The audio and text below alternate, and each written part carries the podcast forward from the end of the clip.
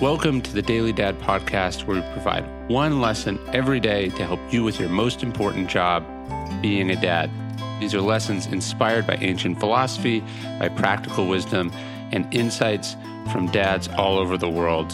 Thank you for listening, and we hope this helps.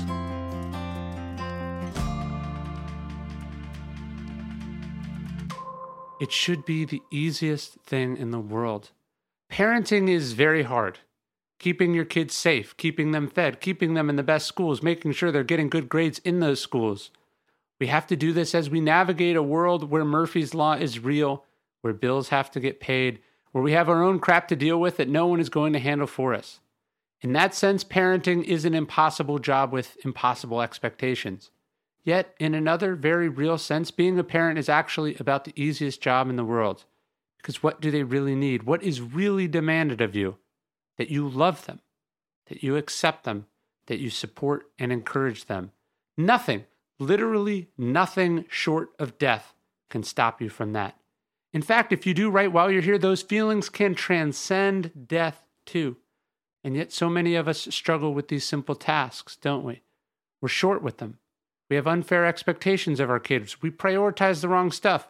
We let things get in between us and that love. That should stop today.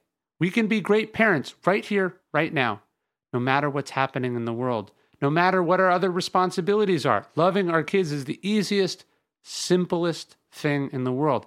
Accept them, full stop. Cheer for them, be their biggest fan. Let them know these things are all that matter to you. Not later, not conditionally, not reluctantly because this is hard for me, but completely and utterly. It's the simplest thing in the world. And as custodians of the next generation, it's the only thing in the world that matters. Hey, thanks for listening to the Daily Dad podcast. Please leave us a review, it helps. Tell your friends, share this with other dads. And of course, you can sign up for an email version of this podcast at dailydad.com.